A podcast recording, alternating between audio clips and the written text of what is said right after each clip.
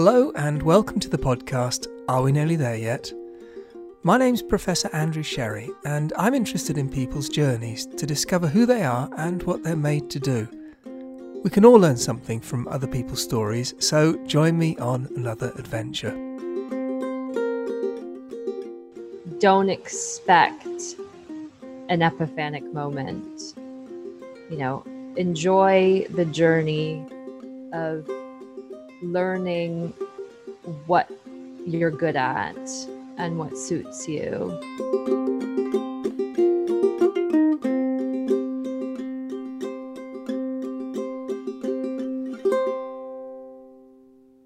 Today I'm talking to Maggie Brown, who works with EDF UK at Hinkley Point C.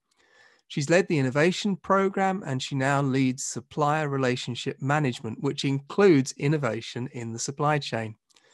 Maggie lives in Bristol with her husband Sam and two year old daughter Maya. And in her spare time, and when allowed to, out of lockdown, enjoys traveling, but in lockdown, enjoys cooking and eating. Um, thank you, Maggie, for joining me. It's lovely to see you. My pleasure, Andrew. Thank you for having me. Maggie, you grew up in Ottawa in Canada. So tell us what that was like. What was the young Maggie like at school? Well, I mean, Ottawa, Canada was cold, as as you can imagine. Um, but I suppose young Maggie was very artistic. So I wanted from a young age to be an actress. I went to a drama audition only high school um, and was very you know very interested in in the arts um, i took singing lessons and piano lessons and uh, I suppose I, da- I dabbled in, in sport as well, but I really was not at all um, interested in science and math, which is a bit ironic given the industry I've ended up in. So at school, I mean, when you were sort of in secondary school and you were thinking about your future, what were the sort of thoughts you had? Did you want to be on the stage? Was that it? Or, or how did your thought processes go? I mean, so it was a really interesting journey for me because I had in my mind before I went to this audition only specialist secondary school where I was focused on uh, theater and training for theater. I had in my mind that I was going to be this famous actress, right? I mean, it, you know, it seems like a completely unrealistic goal, and I'm sure part of me appreciated it even then. Um, but what happened over the period of of study in secondary school is that I I just realized I didn't love it enough to make the sacrifices necessary to even make a living as an actress, if that makes sense. So, you know, and uh, there are people I went to school with who who who did and who continued and and are now, you know, appearing in television programs and um, you know, and are on stage. And I well, nobody's on stage now, but you know what I mean? And I just, uh, I just, yeah, I came out of that experience towards the back end of secondary school thinking, I don't love this enough to continue to pursue it. The only reason it was hard was because I didn't know what else I wanted to do. It wasn't hard letting go of my original dream. That sounds really terrible, but it, it just it it became less of a dream over over the journey. So so I suppose towards the the back end of secondary school, I was quite happy in in my decision not to continue to pursue acting, but I didn't know what else I wanted. And that was what, you know, that was that was harder. So how did you then um, sort of move your mind from that world into what you then did at Concordia University, which was political science? So there's a lot of pressure put on kids, really, to, to decide what they want to do and to pick, you know, a specialism really early. I, I don't know if it works the same way here, but in Canada, you have to declare your major um, at point of application. So so you have to basically pick what route you want to go down at, when you're applying for a university. And I, I honestly, I picked poli sci out of a hat. It seemed like on on a list of looking at a list of potential degrees that I could take, and uh, you know, I was I, I had to do arts and humanities really because I hadn't done the this sort of level of senior sciences and maths that would have been required to to go into, you know, a, a, a you know a, a non-arts and and humanities degree. So picked poly poli sci because it seemed interesting. Like I was interested in in the world. I was interested in the way that um, you know uh, different different countries set up their political systems and how that impacted their interactions with each other. And I just thought, you know, that seems like something I'd like to know more about, which is a terrible way to pick your degree. Like, you know, it's an expensive commitment. But it's good that you were interested in in pursuing something and finding out more. And and I guess perhaps, you know, once you've got to university, there are other options because you know, you hear of people changing courses and all sorts of things, but you you found that you were interested in it. Yeah, I was. And I, you know, again, I do think that there's a lot of pressure, at least from my parents, there's a lot of pressure to get a degree, right? Because once you have a degree, you can leverage that degree for any number of different opportunities potentially. So, you know, I, I, I stuck I stuck with it. I thought I thought it was interesting enough to see me through an undergrad, um, and I had, in particular, I had one amazing teacher that really brought to life political philosophy so he he was actually he was British, and um, I I had kind of I knew well I had known I'd wanted to travel more more widely. Like I would have happily traveled before my university degree, but that was a no no um, from my parents' perspective. So I had to get through my degree in order to then do some world travel, and so so you know there was something interesting about the fact that he came from a different culture and had a slightly different perspective. But, you know, I remember studying Dante's Inferno, and this was a, this class was at nine o'clock in the morning. It was three a three hour class on a Thursday, I think, which is not easy to get to as an undergraduate student. Um, and I just, you know, I remember actually being excited to go and listen to this man talk about and bring to bring to life Dante's Inferno at nine o'clock in the morning, and it just stuck with me, I suppose. And it, um, you know, I think I, I I ended up graduating with a, you know, a, fairly good grades across the board, and I think I probably did the best in that course because it was just such a you know, it was, you could tell he loved what he was teaching and he really brought it to life. And I think that's, that's a, that's such an important and overlooked um, part of education, right? It, you know, it's about how good a teacher you have in a certain subject. How do you think you changed during your university years? Because it's quite a formative time, isn't it? I was living away from um, from Ottawa. So I, I moved to a bigger city in Montreal and was living on my own. Um, and I actually Montreal doesn't have halls really. So so you you live in an apartment and you're managing all of your own finances and it, it's quite a good um, I suppose in introduction to adulthood. it's a step in that direction, isn't it? yeah, yeah. So I mean, I grew up I grew up quite a lot. Um, I, I think I've always trusted my gut instincts, and I, you know, I'm someone who pursues pursues opportunities because of what what I like. I suppose I, you know I'm very very led by does this speak to me and am I interested in it? And I think university probably re- helped me to reinforce the idea of going going with my gut and kind of pursuing areas that that were interesting to me. Um, but I, I also i guess i came out of it feeling like um, i would just be inspired at some point by something and that would then lead me in a in the direction for my career and it didn't actually happen that way.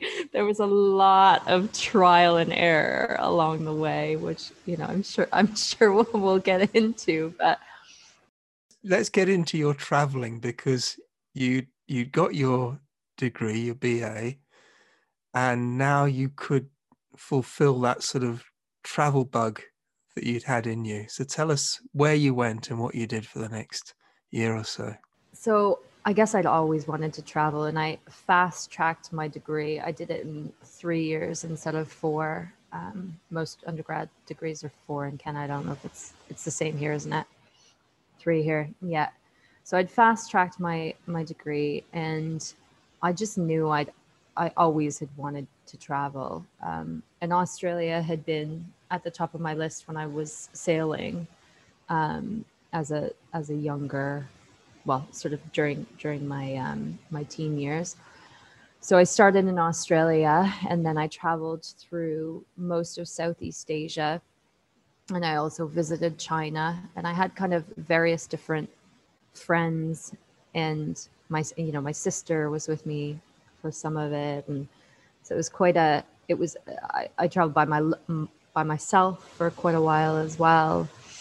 Um, and then I came back to to Canada for a little bit, and I suppose traveling was amazing because uh, more and more formative in a lot of ways than um, than university was, because you just have, you know, you have no options but to completely figure out who you are and be yourself so you, you know you really come into your own i think. And i guess i would recommend well now i know that there are constraints because of lockdown but i would really recommend a stint of traveling to to anyone who you know isn't quite sure about what's next. Um so i loved it.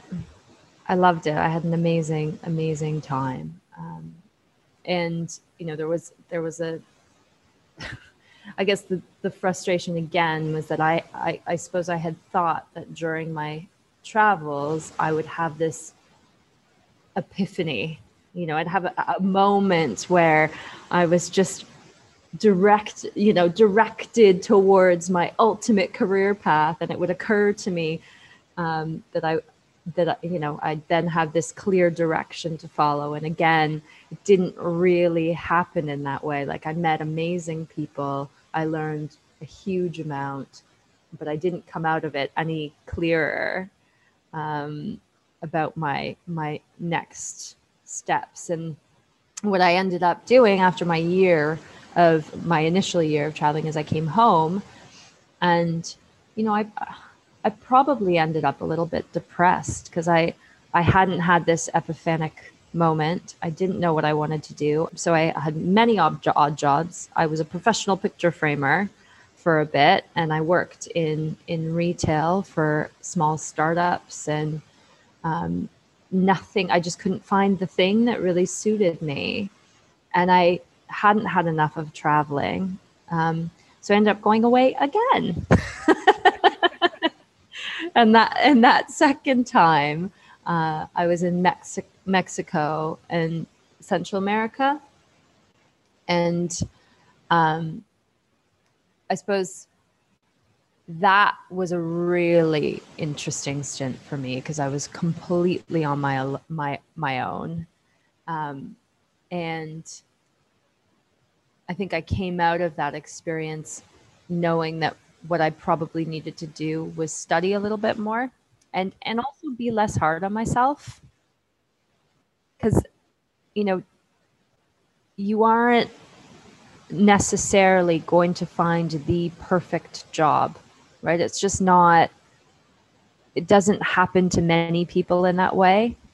I have you know i have i have one friend i can think of that decided she wanted to be a lawyer when she was you know 10 years old and then actually became a lawyer every every single other person that i know has had kind of a non-linear career path and has had to try things realize that they don't work, and then try something else and realize that that doesn't work and then try something else. And I think the best thing you can do is put less pressure on yourself early and try, you know, keep trying things until you find the thing that fits.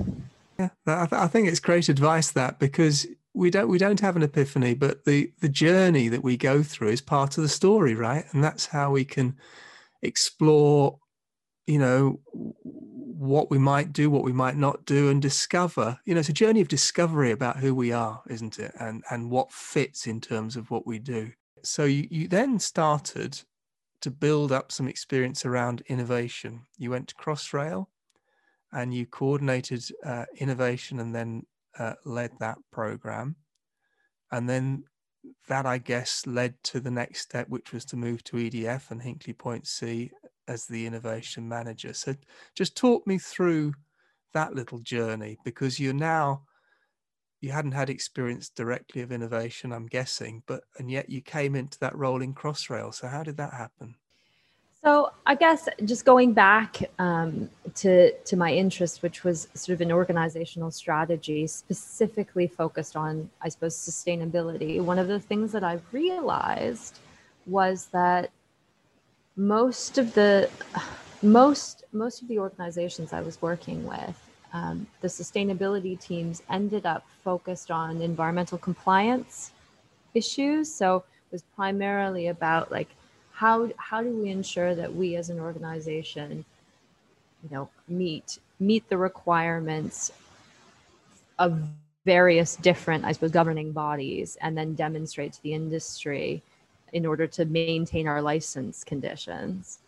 Um, and really, what they weren't able to do was make any dramatic changes to the organization, which would really drive it to be more sustainable. And and I suppose I re, you know I realized I think I was working with oh gosh trying to it was an FMCG company, and and they had a they had an innovation team, and I realized that there was this relationship, this lovely relationship between the sustainability team within the organization and the innovation team, where the innovation team was filling the gap in allowing so that the sustainability team were the experts and the, the they were kind of providing the ideas.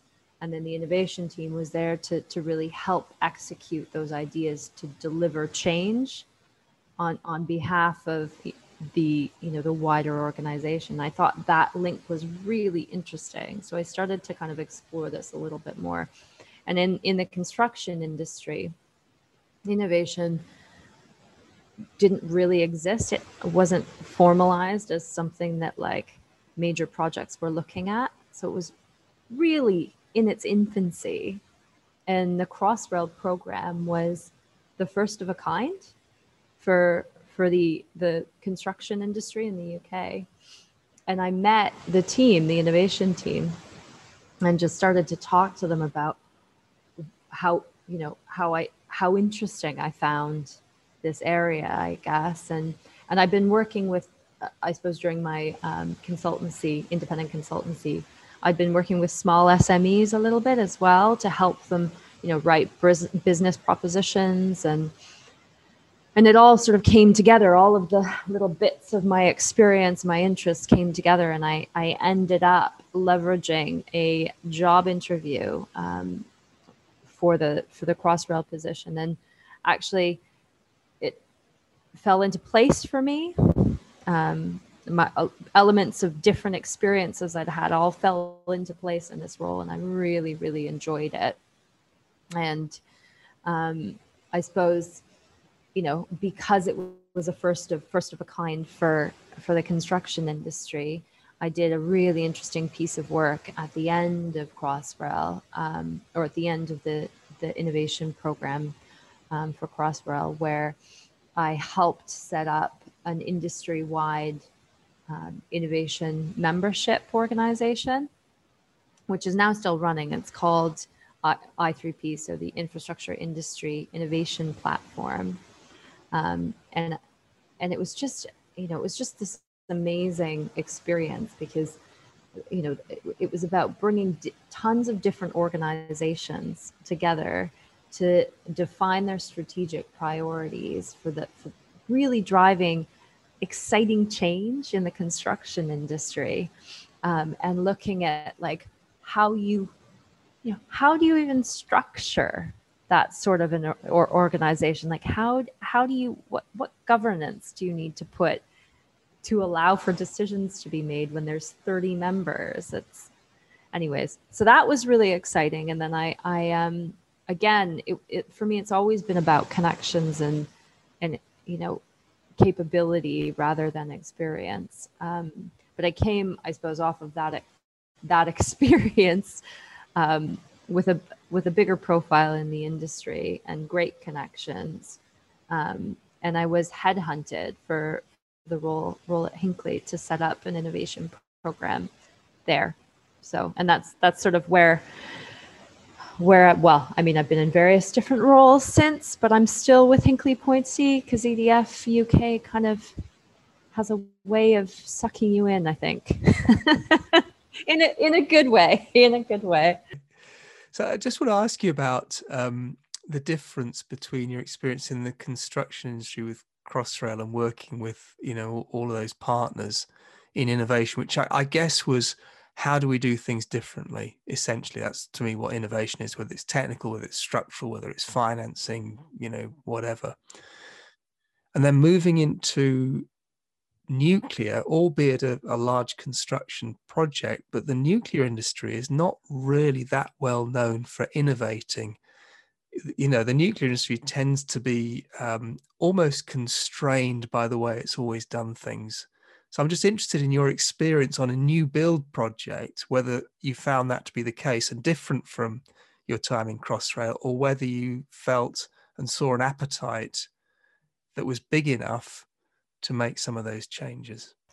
Yeah, I think it's a really good question. Um, there is definitely an appetite to make changes in the in, in the nuclear industry, um, but you're right to say that you know there are a, a different set of constraints.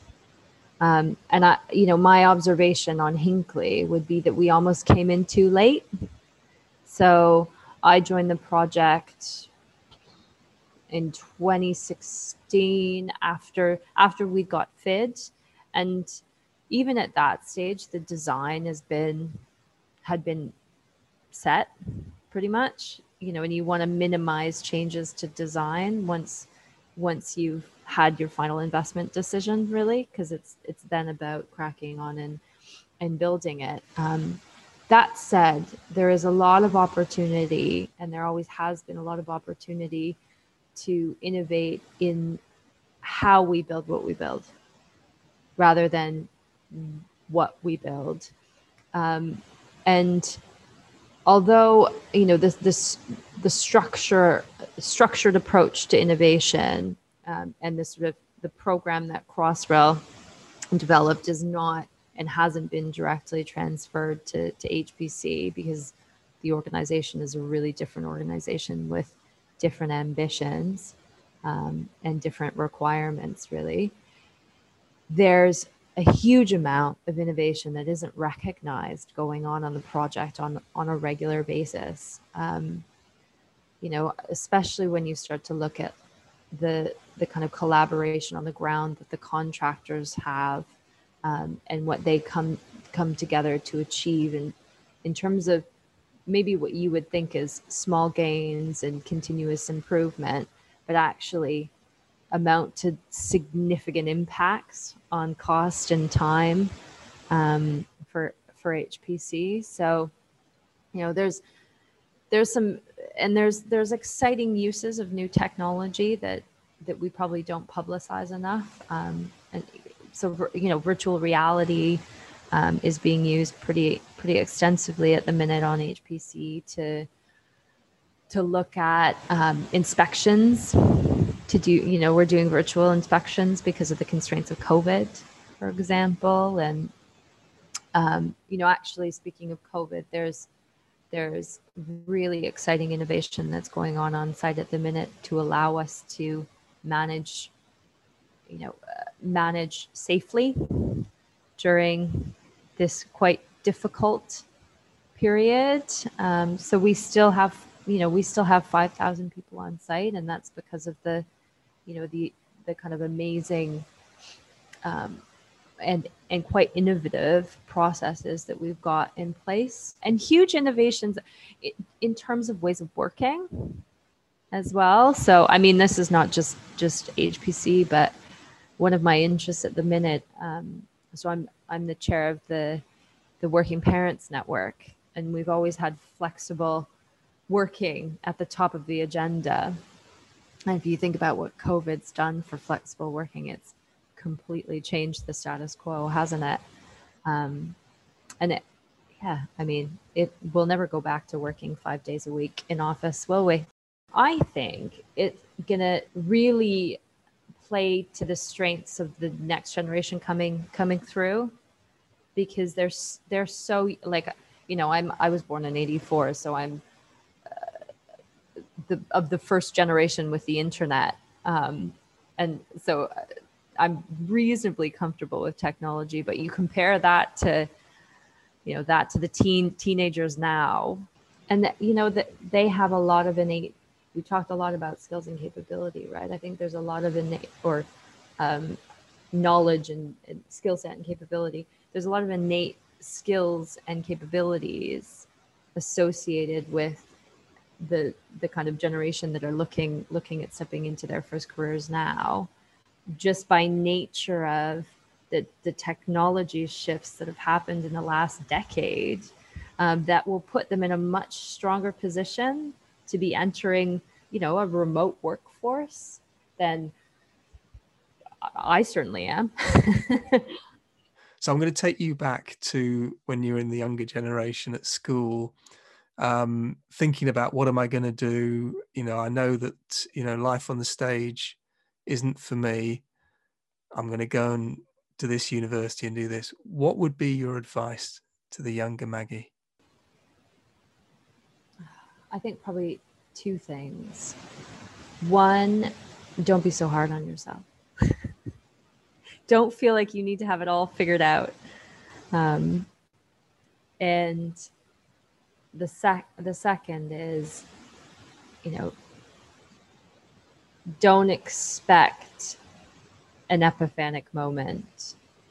You know, enjoy the journey of learning what you're good at and what suits you and trust that it will eventually lead you to something that is fulfilling from a career perspective.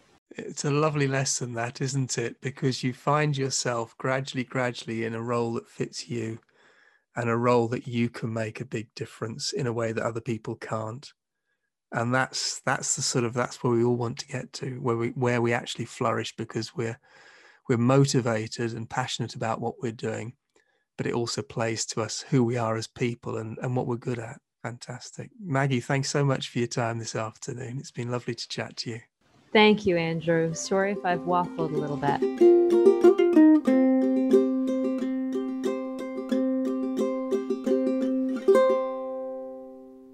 If you've enjoyed this podcast, to help others enjoy it too, please subscribe on your podcast platform of choice. And don't forget to rate and review. Thank you.